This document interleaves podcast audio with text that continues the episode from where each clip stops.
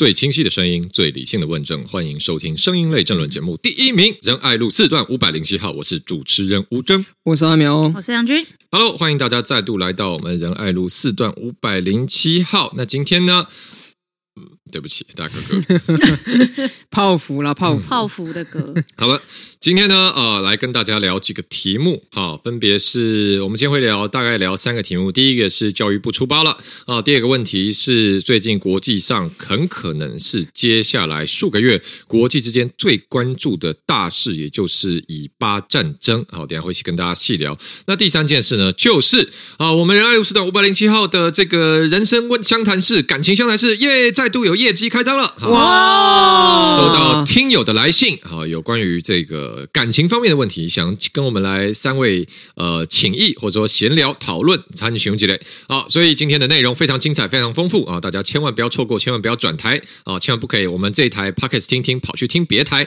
好，这个 对，而且最近呢，我是不断接到听友越来越多人这个传讯息跟我说，哎，真的很希望看呃你们这个你们跟那个重新录一段哈，两个两大陆名节目可以有合作。对，那甚至呢，我有看到有人传。这个 Twitter 上截图给我，就有人发文说：“哎，我一直以为重新录一段那个是吴峥，啊，对，这个很好笑。然后就原来不是，我就哈，而且因为重新录一段啊，那个那位有一位男主持人，我特别为了这样赶快去听一下那个那个呃重新录一段，就是他们也有一个男生主持人，好像叫发，然后这个发呢，好像他是一个男同志，所以呢，就很多人说，哎，所以吴峥不是同志吗？吴峥不是发吗？我想说，嗯，啊，这个不不太一样。我们长期的老听友，谁觉得吴峥是？同志的，你现在给我刷一排加一哦，不一定嘛。他觉得吴峥是钢铁直男的，刷一排加二哦。对，钢铁直男的人生。对，那我特别去，那那因为那个有人就说我跟这个发的声音很像，我就特别去听一下。我听一下就嗯，是有一点像，但是不太一样哦。这个确实，呃，这个反正现在闲聊一下，就是确实可以听得出来这个中的差别哦。因为像呃。就是这个怎么讲？像像像像我是钢铁直男，然后讲话反正大家都很习惯，就这个样子。那发呢，我就特别想说，嗯，这样好好仔细听一下。我就啊，哦，我这现现在讲这应该不算不算这个，应该没有任何。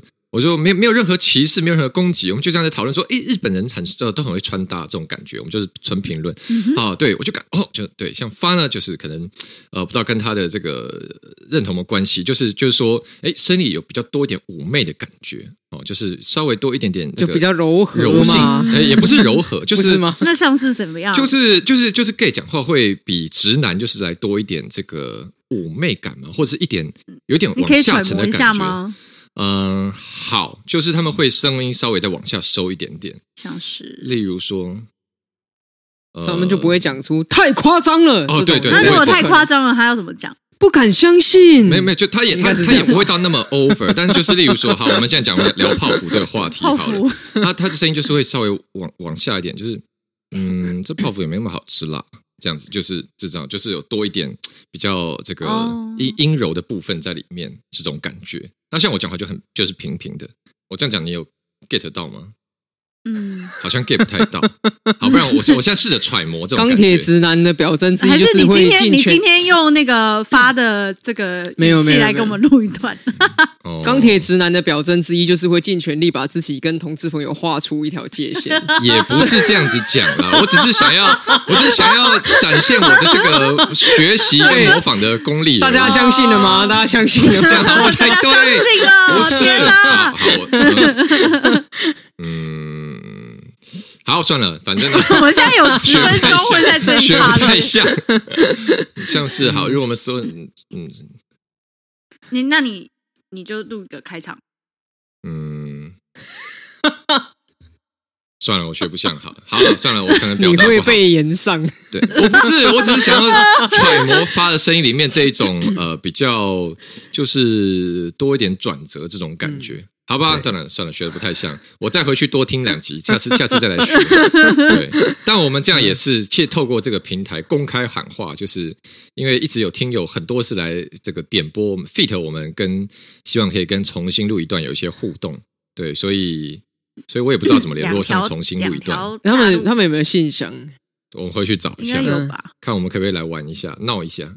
对啊，准备六支麦克风，好吵的一个节目。好，那哎，对我刚讲到哪？哦，不是，我们今天有好多题目要聊，完全跑题。好，我们今天第一个要聊是说，对，教育部出包了，玩公仔错了吗？啊，这是这个前两天在网络上有一支影片延上，因为教育部呢，这个呃国教署啊，学这个国教署有推出一支要宣导零到六岁国教和你一起养的影片。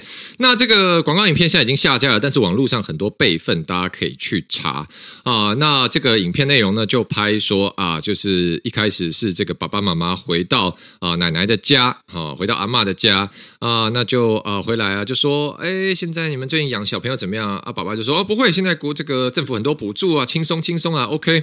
那后来呢，爸爸就要偷塞钱给这个阿嬷哈，给奶奶，就说啊，我那个公仔你帮我收一下哈。那就就被这个阿嬷念了，就说哎，你都几岁了，怎么还在玩这个？那个他他那个台语要怎么念啊？昂啊昂啊昂啊！你都几岁了还在玩昂啊？阿嬷是用昂啊，哎，昂啊昂啊昂啊，好。就是都几岁了还在玩昂啊？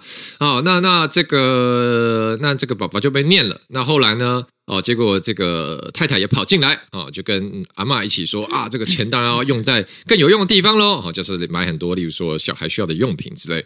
那基本上这个广告的内容很短，就这个样子。但是这一支广告呢，就。在网络上被延上了哈，因为其实这里面涉及了几个部分了。第一个是说，呃，透过阿嬷的口中，好像去贬低了这一个爸爸他收藏公仔或玩模型这样的兴趣，就说你都几岁了，怎么还在玩这个？人就说，哎，难道难道呃，这个过了什么过了成年以后二十几岁、三十几岁就不可以收公仔了吗？那这样第一个中枪就是我们立法院的郑运鹏委员嘛，整天在收模型，整天买一堆堆很贵的玩具，对不对？就中枪了嘛。那当然，很多人看到就很生气啊！哎，这什么意思？这个广告在呛我吗？那第二点就是说，可能就擅自的把爸爸的这个钱呃拿来做挪用哦。那这个部分也是戳到很多人的雷点，因为其实大家之前蛮多网络上论坛哦、呃、都有爆出说，哎，我不过就是把我先生的这个呃模型扔了，我不过就是把某某某谁谁谁的他收藏品扔了啊？为什么他这么生气啊？那常常就是因为这种事情。爆发了家庭纷争，爆发了家庭冲突，大家觉得这个太雷了，你怎么可以乱动我的东西？结果竟然现在教育部国教署自己拍一支影片，里面就有这样的内容，所以呢，马上很多人质疑说，难道哦，这个是带头政府在搞歧视吗？哦，那这个，因为我知道过去呢，也有我们也有收到一些听友的留言，说，哎，你们怎么常常骂柯文哲啊，常常骂国民党，这为什么都不骂民进党政府呢？是不是在护航？没有，我们今天马上。教育部出这个包，嗯、我们就是来好好的监督。嗯、所以现在请请教阿苗了，怎么看？因为阿苗也有收公仔嘛。阿苗，你上次收收一只达尔是不是？对对对，我觉得这个剧本基本上是这样啦，就是剧本真的非常烂啦。哦，他想要表达东西没表达到嘛。首先第一个，教育部花钱包给这个厂商做的这部片，本来是要宣传那个呃，对于学前各种婴幼儿或者是学费的补助嘛。哦，那有宣传到吗？来看完之后有记得政策内容是什么吗？完全没有哦，所以这个目的是失败。第二个，我觉得比较严重的是说，他在延续一种社会的刻板印象哦，就是其实不只是这一部啦，还有另外一部啦，是那个前面也是做了一个让人没有印象的真灵宣导，然后后面剧情进到说，诶，这个呃小朋友在旁边爆料跟妈妈说，爸爸要买游戏机，然后那个。老公就说啊，没有啦，是我忘了他是说什么除湿机还是扫地机还是什么机，反正就是他又要圆过去这样。那这也是一个，不管是不能买 PS 五，嗯，还是呢，呃，不能买模型，其实它都是一个很严重的刻板印象，就是说，好像男人婚后就一定要把自己所有的收入都贡献给家庭，然后如果你在外面买这些游戏啊，或者是公仔，自己的嗜好都是玩物丧志嘛。那其实这个东西的刻板印象，就跟过去大家认为说女性结婚之后都要这个为家庭这个呃煮饭、洗衣、扫地、育儿都是女性的责任，其实是一样的意思，只是在不同的性别，你会要求做出不同的牺牲。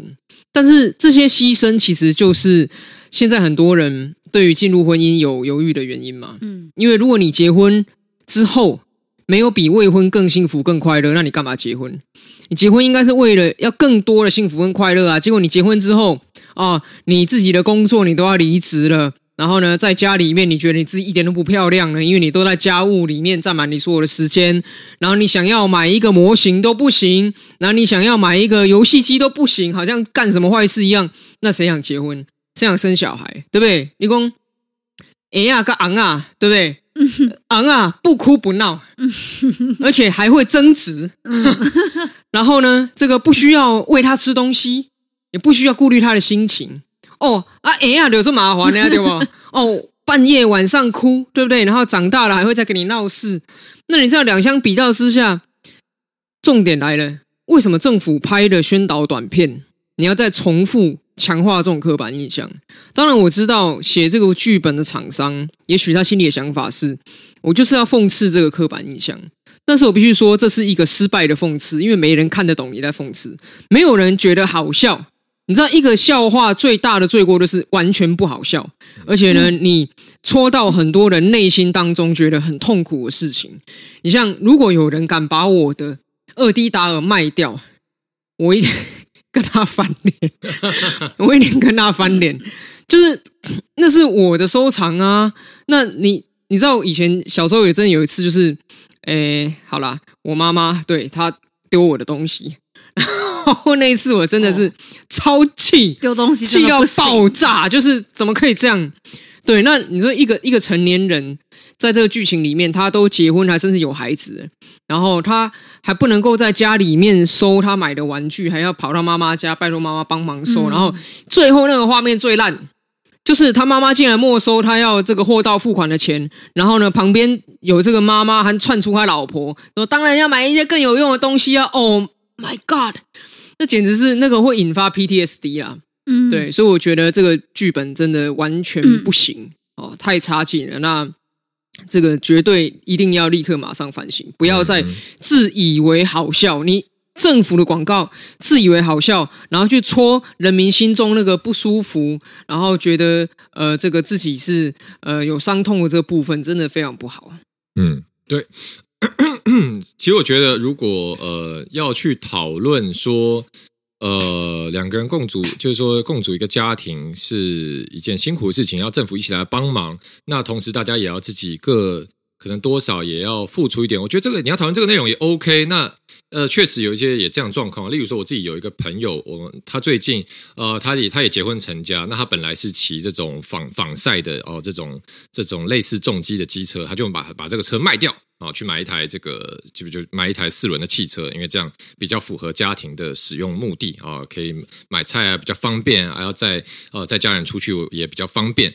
那我觉得很好，我觉得这也很成熟，是一种负责任表现啊。但重点是说，这个过程是要大家。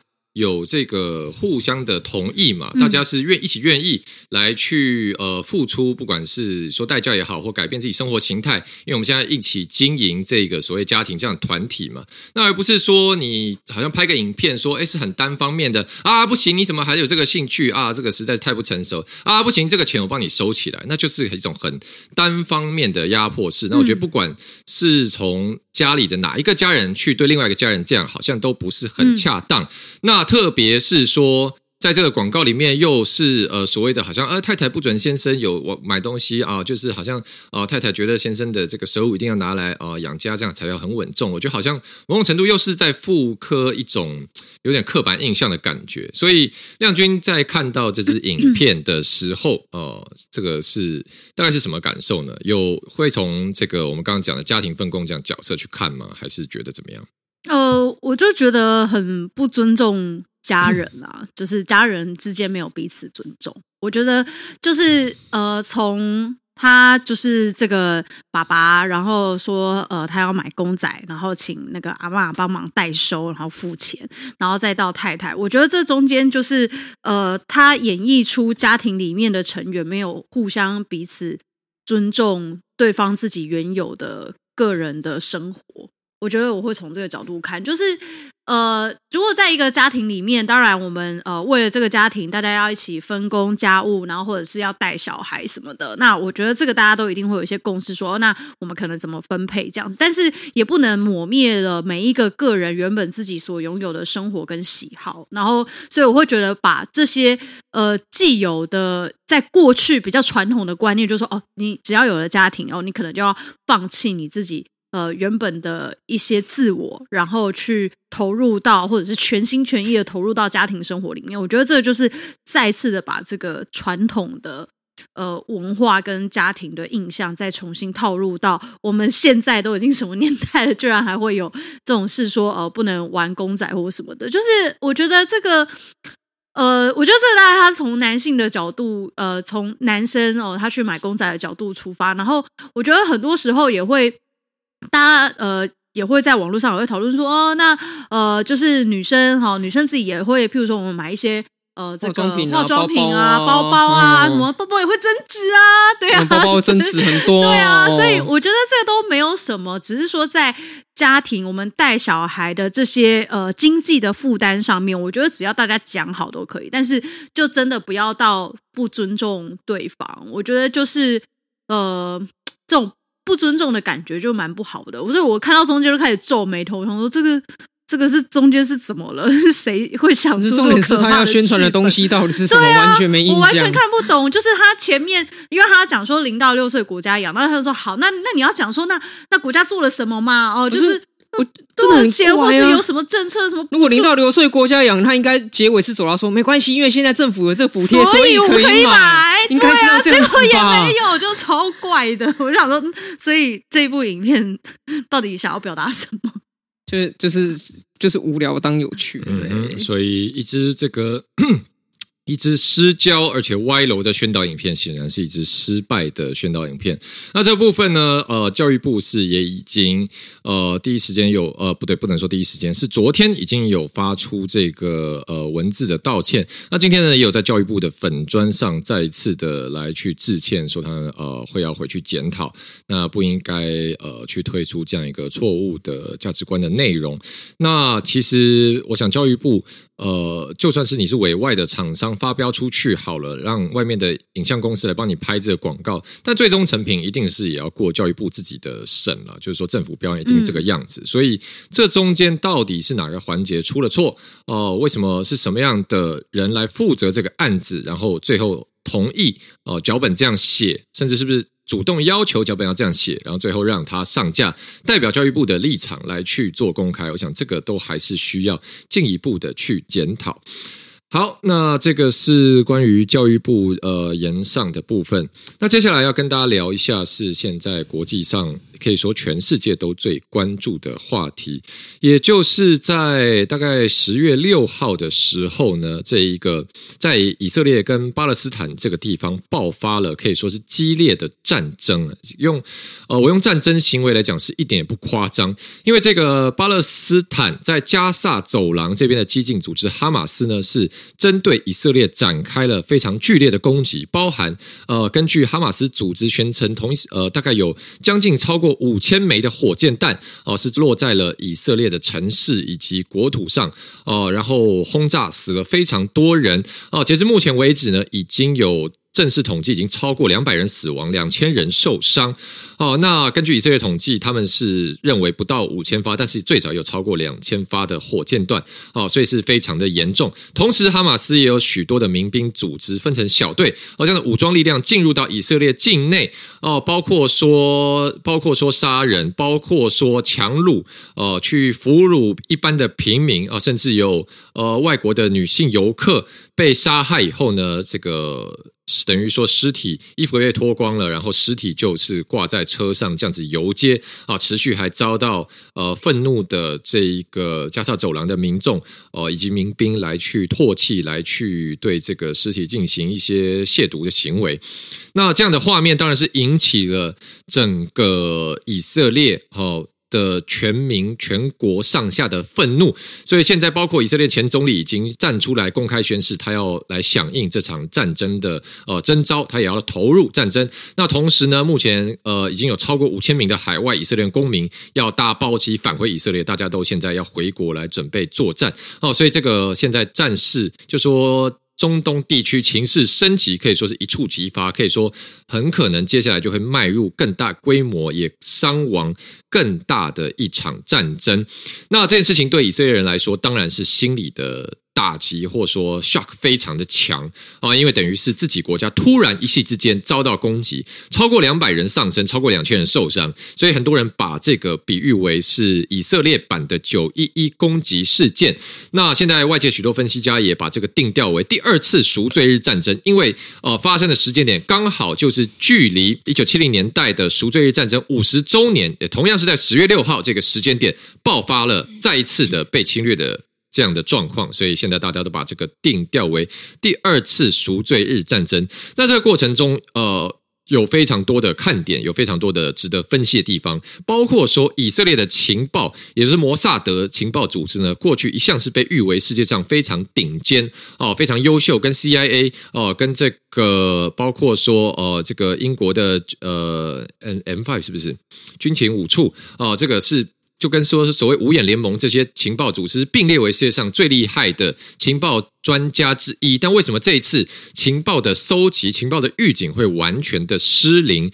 那同时也很多人在问说：诶，这样的一个呃突然爆发的战争哦，那这样子对于台湾人来说，我们看到。哦，这样对台湾人来说是有什么样的启示呢？包括国民党主席朱立伦今天也强调说啊，这个以巴战争让人民再次看到兵凶战危的可怕哦，所以非常多呃，这个关于国际上面牵一发动全身的局势的内容哦，今天来为大家来分析来讲解。首先，先来这个请教一下阿淼，第一个就是说阿淼怎么看这样的一个等于是爆炸性，现在全世界呃非常。真的是对全世界投下一个震撼弹的发展。那再来另外一个问题是说，很多人也去。担心说，诶，包括这次在哈马斯的背后，我们看到伊是伊朗的力挺，伊朗背后是不是也有来自俄罗斯的支持？那也现在有很多分析学家担心说，因为过去上一个二十年，美国把战略重心放在中东，哦，那后来逐渐把战略中心再转移撤出，移到了所谓的亚太地区，美国重返亚太，哦，跟中国进行战略竞争，同时也因为在欧洲爆发了俄乌战争，哦，所以呃，美国现在有全。在全球已经有两大重点区域要顾，那现在一旦中东未来战事如果升级，是不是会再次影响美国的全国布局？这是不是也会因此影响到台湾的情势呢？这个问题非常的大哈，不过我觉得还是从一个简单的大家应该都同意的点开始谈，就是针对平民刻意的实施攻击，这是错的，我想。无差别式的对平民实施军事的攻击，这就是恐怖主义、恐怖攻击的定义吧。所以，对于这次来讲，哈，纵使大家都过去知道说，呃，我们对于以色列哈跟中东地区的各种历史脉络都有相当多的了解，甚至对于各方的立场也可以抱持着这个同理的方式去理解。可是，对平民发动攻击，甚至去俘虏平民或是屠杀平民，这都是绝对不能够接受的底线。所以在这件事情里面，我觉得，尤其是西方国家也不应该再相怨了。就是说，呃，我还看到一些国际上，呃，尤其是比较左翼的论述，会讲说，啊，不是啊，虽然他们现在做这个，可是你要看他们以前，然后，然后后面讲个八万字，什么相关的脉络。对，你讲的这些脉络都是曾经发生过的事情，可是。问题是，它不能够成为正当化去攻击平民、绑架平民、杀害平民的理由。那尤其是这个呃，因为他从加萨然后去攻击很多是以色列南部的城镇，其中甚至还有个地方是正在举行音乐祭，而且那个音乐祭是以这个诉求和平为号召音乐季。结果现在在现场发现了有超过两百五十具的尸体。那所以我觉得这个攻击是完全不能接受的，而且。现在在国际上的舆论，尤其是政治上面，应该要采取一个比较明确的立场啊，就是说，先发动恐怖攻击的人，我想我们不能够让他被纵容，否则未来的话，这个呃，因为有很多事情，所谓的大义名分都是自己想的嘛。对不对？就说我我我我说我有发动恐怖攻击的正当理由，所以我发动。然后后面我知道有一些知识分子就会讲个八万字、十万字，帮我这样的行为来辩护。但是我是绝对不能够认同这样子，连最基本的是非黑白都已经扭曲掉的做法。那当然，呃，以色列现在也是发动反攻嘛，然后准备要对加沙发动大规模的轰炸。那可是他在事前他就一直不断的在说，希望平民可以撤出，可以撤出，可以撤出，就是为了希望要减少伤到平民的机会。你说会不会伤到？当然一定还是会伤到。可是像哈马斯这样子，他明明知道这些城镇都是平民，他还蓄意去攻击的，这个应该不用再帮他找更多的理由。那所以反过来看，你看国内有些政治人物，刚刚吴峥提到朱立伦的反应，我也觉得这是一个相当麻木的反应。因为大家看到战争，一般的人看到一定都会觉得很可怕嘛，对不对？除了毫无良心的人之外，谁会觉得战争不可怕？可是如果你是一个要挑战执政的政党的主席，你只讲得出战争好可怕。那抱歉，我觉得你对于政治跟军事的理解呢，只是非常非常一般，甚至比一般都还不如，甚至比政治系的大一学生都还不如的程度，你应该下去，因为你不具备领导这个国家的专业。战争可怕是一回事，但是重点是，如果你想要领导这个国家，你必须告诉大家，当这样子极端状况发生的时候，你该有的反应是什么？我认为，以台湾同样是受到中国。这个七十四年来不断的威胁的这样的情况底下，很清楚的让全世界看到台湾反对攻击平民的这个立场非常重要。因为你怎么知道中共不会哪天突然干一样的事？他中共有大义名分啊，他说：“哦，我们中国中华人民共和国有制定的反分裂国家法，你们通通台独分子，炸你们！”这是一个他自己编出来的理由。但问题是，这个国际人道法跟国际战争法里面所规定的。不可以伤害平民这件事，这个原则是无论什么理由都不应该被违反的。那当然更不用说有些人把它拿来操作成是什么选举的议题啊，然后战争好可怕啊，然后后面就要接到一句说暗示哈，选给谁就一定会有战争。我觉得这都是相当不道德而且欠缺政治领导力的行为。是，刚刚阿美有提到说哦，这个。一旦现在去谈以色列跟巴勒斯坦的问题，可能就会有人来开始讲解，提供几万字的讲解。那这个部分，我想可能也有一些听众朋友不一定对这段历史这么熟悉啊。我们虽然这边不讲几万字，但是也简单的帮大家稍微前情提要一下。就大家知道，呃，以色列人，也就所谓的犹太人，就是大家知道非常有名，就是在第二次世界大战的时候，德国就是第纳粹的第三帝国哦，发动了对犹太人的种族清洗哦，是数百万人，可能超越五六百万人以上的这一个犹太人是有计划性的被清洗、被屠杀，在集中营被毒气毒死。或或者是被枪杀、掩埋，甚至被活埋，哦，都有。那这样的一个状况，当然是可以说是惨绝人寰哦。称之惨绝人寰，可能大家听起来都麻木了。重点是，这样的状况在当时，其实战争期间，世界各国也并不清楚，因为战争的阶段中，消息是封锁的。等到战争将要结束，哦，盟军的军队进入德国境内的时候，才发现。竟然有这么可怕的事情在进行，那这样的消息也震惊了世界。所以，呃，在二次世界大战结束以后，其实世界上当时的所谓盟军盟国，大家普遍对于犹太人怀有一种。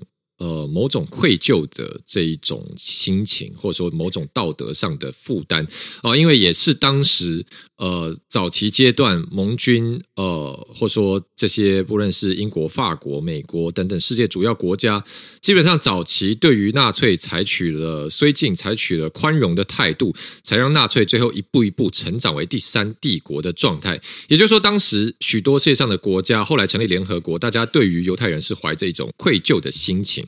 所以在当时后来提出了一个解决方案，就是要帮助犹太人复国。那这也就是所谓犹太人的锡安主义。锡安主义就是犹太人认为，相信他们依据犹太教的教义，他们是上帝的选民，而上帝所赐予给他们的就是耶路撒冷，也就是在现今以色列哦巴勒斯坦这一块地区。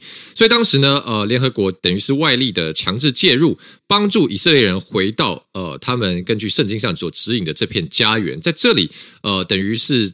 这边本来不是他们土地，但是在这边划出了一块他们区域，让以色列人回到现今的位置来建国，这也就是以色列的这个锡安主义。那但是问题是说，虽然数千年以前以色列人确实是在这边没错，也就是早在耶稣基督的年代，以色列列人是在这边建国，在这边有王国，这是没有错。但是在历史数千年的流变中呢，其实这里也早就被成为其他人的家园了哦。所谓阿拉伯人在这边住了也很久哦，包括说伊斯兰的信徒。那一个地方，你不要说住了一千年，住个几百年，都会觉得说 我在这个地方深根蒂固，我在这地方几代人的辛苦了哦。所以对于本来已经住在这边数个世代之久的阿拉伯人，当然也觉得说，这简直就是西方帝国主义强行、粗暴、霸权的介入。所以因此呢，呃，当时对以色列的处置方案，到至今仍然对于以色列与阿拉伯诸国种下了可以说是非常难化解，一直到如今都没有办法化解的难题。这个难题也就是地缘政治一个非常核心的问题，也就是土地到底是谁的。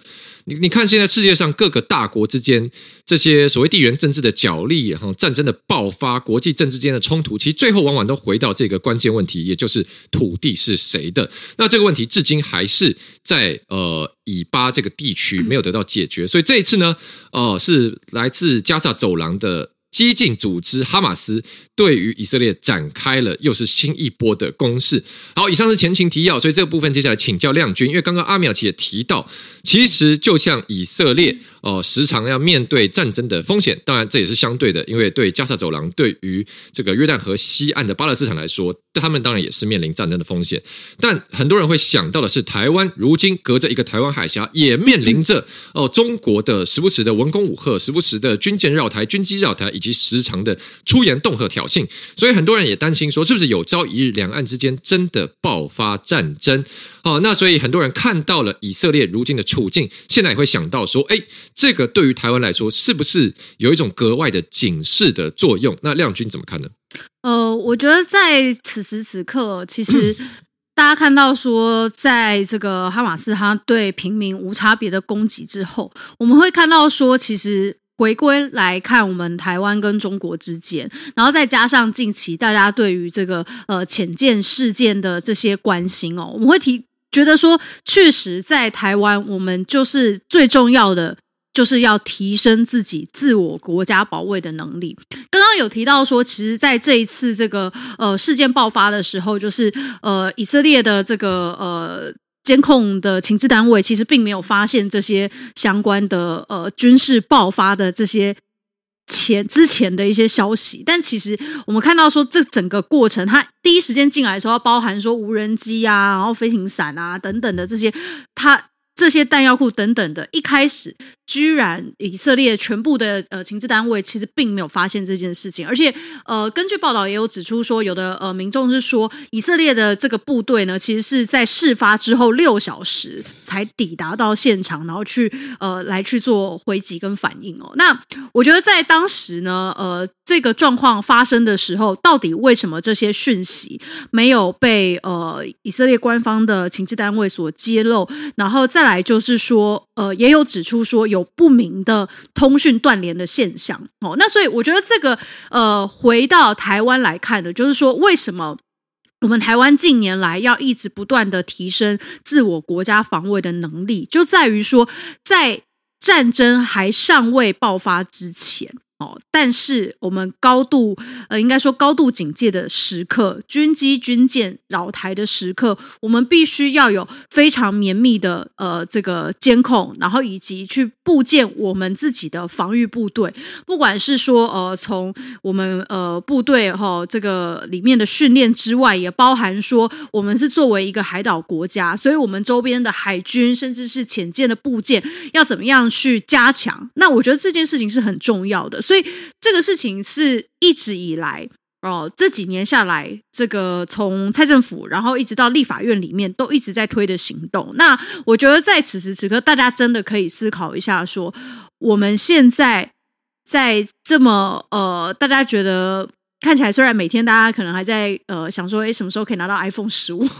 这么 看起来大家都过得这个很快乐的时刻，其实我们台湾的状况还是非常的，应该是说呃，大家都还是要居安思危啦，我们要保持警戒。然后重点是在现在，如果我们看到说很多的呃，有一些国内的。这个不管是政治人物啊，或者是政党啊，不断的去煽动说，哦，现在呃，这个战争爆发边缘啊，哦，所以我们应该要呃怎么样怎么样哈，然后认为执政党的这个行为哦是挑衅，我觉得这种言论真的都大可不必，因为现在呢，最重要的是大家一起来提升国土防卫的能力，然后以及国土防卫的军备，这才是最重要的，剩下的都只是真是口水啊。嗯。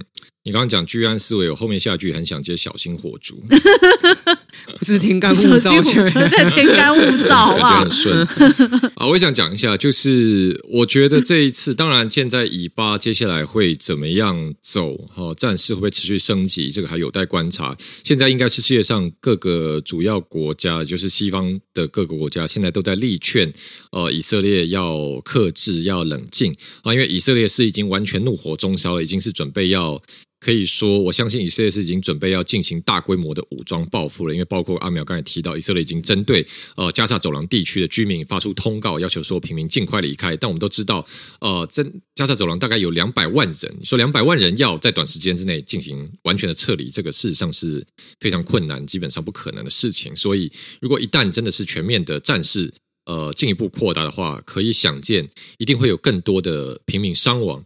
那对于呃，哈马斯这样的极端组织来说，他们当然也会采取更激进的做法来去增加以色列的伤亡，所以我想这是大家并不乐见的啊。但我要强调的事情是说，对于台湾来讲，我觉得这一次我们可以从以巴战争中去参考到两个点。第一个点是说。呃，现在很多分析家在评论为什么以色列的情报会如此失准。那当然这一部分是因为说，其实从今年年初以来，以色列算是跟，因为大家可以去看一下地理位置，加沙加沙走廊其实算在以色列南部。那其实这一次以色列算是呃，之前都在跟比较位于上半部位置，也就是它的东侧的所谓约旦河西岸这一块，另外一个呃巴勒斯坦的自治组织法塔哦，是有比较多的摩擦，也因此它比较多注意力被拉到另外一边。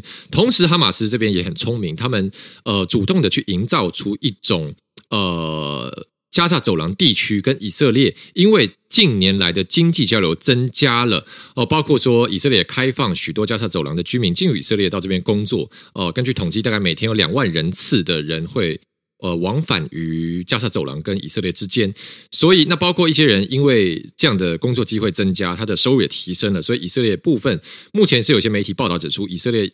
因此，对于加沙走廊，也就哈马斯这一块的戒心降低了。他们认为，他们采取的交流政策已经有效的和缓了呃加沙走廊地区哈马斯的敌意。但如今证实，这一切只是呃一个假的消息，甚至我们可以说认知作战。所以，我讲这是我们第一点可以关注到的，也就是经济交流不必然会消弭我们所谓的独裁政权或者是武装势力，它侵犯你的野心。啊我想这是很重要的一点，因为包含台湾国内也会有政党强调说，只要两岸多做生意、多往来，哦，那到时候中国一定不会打过来。但是问题是，啊，往往。历史上我们看到的并非如此。那第二点的部分就是，也是从因为呃，从这次的以巴战争，我们看到以色列在传统的军力是具完全的优势哦，包含以色列本身有最先进的 F 三十五，包含以色列有自己的不管什么说铁穹呃这个 Iron Dome 防呃这个飞弹防御系统，或者说坦克的主动防御系统，以色列在传统武装部分是全胜哦，是完全压倒性的。胜过哈马斯组织的，但是依然这次被打了个措手不及。包括哈马斯用很多不对称作战的方式，包括他们使用无人机、空投炸弹等等这种小而灵活的方式。所以，我想这更更可以展现出现代战场是一个瞬息万变的作战环境。所以，因此对台湾来说，我认为我们自己国防如何充实，平常。包括所谓我们讲的所谓的野战防空，所谓的分散式战力，这些都更显得重要。所以我重点是说，过去台湾几年在做这方面的国防充实，例如说我们要买火山布雷车，例如说我们要去多造一点熊呃熊二一、熊三反舰飞弹，例如说我们要推自己的潜舰国造，时常还是遭到国内许多的政党，例如说国民党啊、呃、马文君泄密啊、呃，或者说在立法院背个预算，或者说当政府。去做这个特别预算，去充实我们的国防，去做购买新式武器，包括 F 十六 V 的战机的时候，例如民众党这样的在野党也批评说，这个叫大傻逼，这个叫穷兵黩武。但我想，面对台湾如今的一个外在情势挑战，充实国防真的一点都不为过。所以我还是自己希望也利用我们这个平台，利用这个机会来跟听众朋友呼吁，是说希望真的是大家重视到说关于国防的需要，希望呃我们一起都来更重视台湾国防军备的充实。哦，才能够更有效的来保卫台湾人民的安全。好，这个部分是呃关于第二次赎罪日战争跟大家聊。那今天前面两个聊的话题都还是偏硬，但是哦，就像我刚刚前面一开始跟大家预告到的，我们在上个礼拜呢接获了来自一个我们的也是 接获了陈情，没错，接获了一个感情陈情，马上就从硬到软了。好，没错，好，瞬间变。啊啊，对，硬到软了。那个可以帮我拿一下我的行动电源吗？我我以为你要帮你拿一下什么？那个可以帮我拿一下，帮我拿一下行动电源。那个要充电的，这在这个背板后面。对对，要充电了，因为软了。不，在背板后面，在背板后面。不，在背板跟墙壁中间。嗯，哦，在那。我到底我到底插哪去了？哦哦，对不起。我插插哪都记错了，这样不行呢。真的是晃神，对不起，太晃神了。经经历完啊，你可以关机了，我看不到题目了，天哪！题目没有转给大家，出来？你是不是因为想要看我们的第一反应，所以才这样子？没有错，而且因为这个当事人强烈的要求保障他的个资，所以所以只能给你看。对对对，好的好的好的好的，所以让我吴尊真的很正派呢，手机说不给看题目，不给看呢。我们现在我看，现在现在他关机了，大家真的没得看。盖盖牌，嗯，盖牌，对啊，盖牌了。笑死！你现在他现在没办法立刻开啦。好了，他正在开嘛。可以啦，可以啦，这个反应很快的。各位听友，我们现在就是在等待大家可以手机开机。我今天这个精神状态真的已经有点弥留状态，就是不会啊，你刚刚不是弥留，我觉得是。会在那个不是回光返照吗？嗯、就是快要进入弥留的时候，会啪突然亢奋起来。是吗？我觉得我就是已经这个已经有点，你看省电模式。Moon 梦小梦剧场女演员留言说：“吴峥没电了，我帮你充电。”哇，谢谢谢谢。你要怎么帮我充电呢？哦，这个没有可以说吴真加油，就哎，马上还有电，就是也请大家。每天睡觉之前附送十次“阳光中和，蒸蒸日上”，好不好？又不是啊，朝中和的方向，朝中和的方向大喊。这种还可以回向的吗？多念几次就回向给我，功德全部回向给吴峥的方向，选票可以回向就好了哈。那马上发动诵经团来，阳光中和，蒸蒸日上，阳光中和，蒸蒸日上，阳光中和，蒸蒸日上。对，选票越来越多啊，又没电了。我跟你说，你不能离开，你要等他啦。因为他不是啊，iPhone 没电都会，就是只要接上电就可以马上开呢。对不起，可能不是要，看来不只要帮我的 帮我充电，还要帮我手机充电。帮你换手机呢？哎呀，好，我现在好，我看一下大家，等我看一下聊天室大家讲什么 啊？好啊，来聊天室哦。不如再吃一个泡芙哦。好，那你可以再吃一个泡芙。吴峥加油！有大家有帮我加油，有有电了，哼，非常有电。大家大家赶快帮他念，帮吴峥念经。好啊，这个来问题来了，这个问题呢，好，我们要呃来回应一下这个我们仁爱路四段五百零七号的感情相谈室，我们接到了来自听友的感情陈情，好，所以现在马上来为听友来进行感情服务，好，来论断一下。好，这个服务是什么呢？就是说，好，这是。呃，这个听友的问题是说，中央空调的男生可以交往吗？哎，中央空调我们聊过啊，中央空调之前聊过，再附送一次，中央空调的男生可以交往吗？好，那呃，对，那在接下来往下走之前呢，不然我怕有人不知道中央空调意思，我们先请苗帅来进行一下名词解释。呃，根据亮君跟吴峥教我的呢，这个。这个中央空调这样很会闪。这个中央空调的意思就是说，一开机之下，所有的房间全都感受到它了。就意思，这个人他对于人人都暖，等于是博爱，对不对？这个暖气一开，哇！台北市议会从一楼到十楼所有房间都暖了呢。哦、啊，就是一个比较博爱特质的人，嗯、对大家都很 nice。是，也就是说，我们讲说暖男，那中央空调就是进阶的群体暖男哈，也就是他对你暖是真的暖，但是他也不止对你暖，他同时对很多人暖。这样的对象，听友的问题是应不应该跟他交往呢？好，那他有提供一点。一些细节，我这边也遮蔽掉了必要个资，以后来讲一下。就是呢，他们认识了一段时间啊、呃，是在一个工作职场认识的。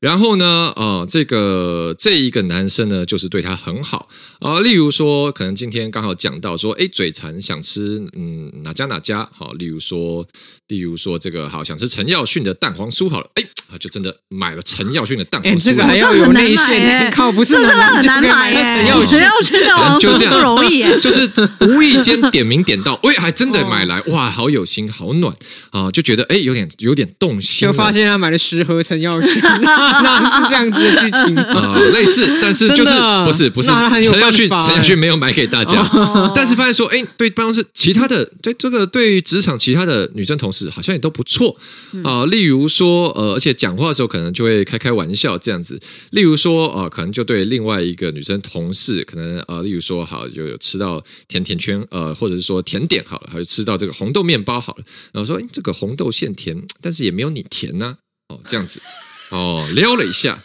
哦，这样子，从你心里来啦，从、啊、你心里来啊，这一样，啊、对，跟国中生妹妹一样，这个，这个，对，就是这个，这个糖果再甜也没有你甜，哈、哦，这样子，就是发现，哎，也会跟其他人讲一些这种，啊，好像是在开玩笑，还是不是在开玩笑的太大的话，好吧，所以基本上的情节就是这个样子，所以好。大家都听清楚这个故事了吗？就是有一个我们的女生听友就来问了哦，对于这样的中央空调的男生有点动心，但是到底好不好呢？到底好不好呢？亮君，但是我听他这个形容，就是呃，他的中央空调就是还包含调情的调，就是如果是包含调情的调，我觉得要要再思考一下。哎，刚刚讲那种干花都算调情哦。就是我觉得，我觉得这种 这种太太多，就是因为我觉得我我因为我没有看到讯息的全部，嗯嗯，所以我不确定。所以如果他是常常都会这样的话，那我觉得如果就是你们真的交往的话，你自己应该会很困扰。就如果他持续就是你们交往之后，他还是一直这样的话，你会觉得就反正会很心里应该会觉得很不痛快啦。对，然后我觉得说中央空调能不能能不能交往？嗯，我觉得没有不能啦，没有不能，没有否定，就是勉勉强强。对其他的条件，对，就是像我刚刚讲，如果他是调情的话，那我觉得不要。就是如果他对所有的女生都是就是这种。会比较多情感层面的调情不要，那如果单纯就是对所有人都很照顾，哦，就是哎，就是哎，听到哦，譬如说，哎，呃，哦，譬如说有有有呃，他的同事就讲到说，哎，就是上一次很想要吃呃那个 Lady M 啊，哈啊，但是就是呃时间不够啊，然后来不及去买什么的，然后这个后来这个男生就去买了 Lady M 给大家吃这种的，嗯、那类似我觉得这种就还还行啦，就普通，嗯、就是 OK 啦。但是如果我刚刚讲就是情感层面这种调情，就先不要。嗯，哦，我觉得还有一点条件啦。说不定他中央空调的原因是因为他想要掩盖一些事情啊。哦，比如说他想要。他想要掩盖他对你特别好，所以他都对大家一样好。哦，因为办公室的关系嘛。哦，这就跟议员所知一样吗？陈耀顺给你会引起怀疑，那就适合。这就跟议员所知一 样，我就是要八月十号资料，但我一要下去，你就知道我要答什么题目。索性从七月到八月，每一天资料都要来。没错，看来阿苗已经把议员的这个能力充分的运用到情感之上了。一法通万法通，哎，太厉害了！那所以你觉得这样的一个议员是不是好议员呢？这样的一个男生应不应该跟他交往？我觉得这个问题还是要回归到施主本身。这位施主啊，如果你觉得你你就看两件事好，第一，你的房间够不够暖？够不够暖到？哎，你觉得这个暖气真的不错。第二，你可不可以接受其他房间也有暖？假设你可以接受的话，那交往无妨啊。对不对？你就觉得啊，我这个房间是这个中央空调发挥的最好的地方，我觉得我比其他房间都还要舒适，我可以接受，那当然就可以交往嘛。可是你如果说不行，只有我的房间可以是暖的，其他都给我吹冷风，哦，那你可能就不适合跟这个对象交往。哦，你讲的这很有道理，所以还是要看你的心态。回到失主本身，嗯、是是对，就是你知道。有时候这个佛法就是普施众人嘛。哦，你讲的这很有道理。就像我们如果今天去住这个凯悦，住 Hilton，哎，很好，哎，这空调吹得很舒服，我舒服就好了，我管其他房间空调吹得很舒服。但是我自己自己家里自己呃自己装一台冷气，自己装一台暖气，一想到我每块电费缴进去，暖气在吹其他家，我心里想就不痛快。整个社区都在吹，不快乐。对，这个的心理的预设心态，你自己心里对于你的另一半的期待是什么？你是期待？在他只对你好，只能对你好，还是你期待是没差啦？他要对我好，或者对其他人好都没差，但我只要他是对我最好，这样就可以。哦，好，这两个路线，好，想清楚就可以了啦，没有对错。嗯，好，那好，这一题我觉得是钢铁直男，我更要好好的来回答一下。哦、对，好，这个对什么？就是吴峥想要说有当中央空调的权利。你你要对什么？我想知道对，你刚刚是对哪一个？没对，就是语助词啊，就对哦。接下来要讲话，这样是的，有结，就是对，我要讲话了。对啊，对，不能不能说错嘛，错，这样就很奇怪。没有，我以为你刚刚如果去录客语广播，你就可以说错，错就是对，客语的错就是对。哦，好。呃，我刚刚讲了什么？对，好，对，这个我停不下来耶，完蛋了。嗯，好了，我是要讲说，这个第一点是其实跟跟刚刚两位讲的有点像嘛，你要看你的心态设定是什么。就算人家是海王，人家是海后，哎。如果你觉得，如果你觉得说，虽然他是海王，但我海后，我们棋逢敌手，来比比 看谁比较厉害。海王跟海后哦，海王的海王海后就是现在时下年轻人的用词了。哦，真的，海王的意思就是说，不是我们说，哎，以前说我们说放线嘛，哦，你放很多线，就很多鱼。那海王就海王就进一步，就是哇，你鱼池里面很多鱼啊，哦，就是你这个是海王啊，整个大海的鱼都是你的这样。啊，海后就是海王的另。哦，对应啊，就是有没有旗鼓相当的意思？哎，对对，如果你觉得你是互相尬掐的，你觉得你是海后，那对方是海王又如何？比一比谁最厉害？翻江倒海啊！哎，是你先晕还是我先晕啊？厉害！没有人喜欢这样觉得，哎，这个切磋很有意思哈，不打不相识这种感觉。哦，对对对，棋逢敌手的感觉。那第二个部分呢，就是，但如果你是。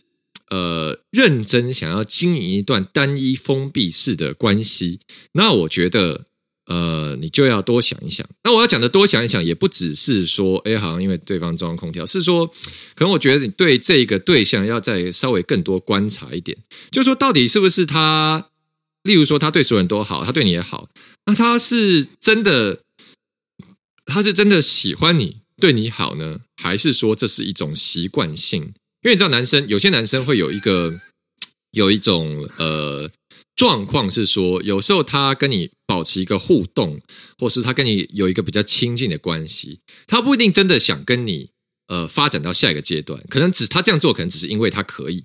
他觉得，哎，我展现我的吸引力，好，跟他维持在一个很亲密的关系，哦，很很 close，很红粉，哈，很红粉知己啊，这样啊，红粉知己，对，就是这个，哦，就是男生就觉得，哎，我很我很发，哦，很，我对我很发，很发，十几二十年的词，咋归你讲的麦哥提出来讲，真的假的？发很发，就发哥，发哥，你无看过？发哥，发哥就是很夯，然后很很。很这个如很这个如鱼得水，然后很就是都很吃得通这样子。哦，就是他都很吃得开，很夯啊，对嘛，就很 很夯之前就是很发嘛，对好对，所以他可能只是一喜，他很喜欢这种呃，他很夯、很发、很吃得开的感受哦，所以他对你也很好，对别人也很好，那不一定真的对你呃，是不是这么真的有用情？哦，那这个部分，如果你是期待一个认真、双向对等付出，而且封闭的关系，可能你要再认真一点检视一下，诶，他现在是出于什么样的原因对你好？是很像你刚刚阿苗讲的，是其实我就是想对你好，但我不好意思被人发现，所以顺便旁边人对一起好一下，还是说他觉得很好玩？哎啊、呃，好像我对你好一点，你就喜欢上我。还是说他觉得说我对大家都很好，大家都很喜欢我，我也很喜欢这种感觉。遇到海王哦，对，所以这可能要再理清一下。嗯嗯，好，大致上这样。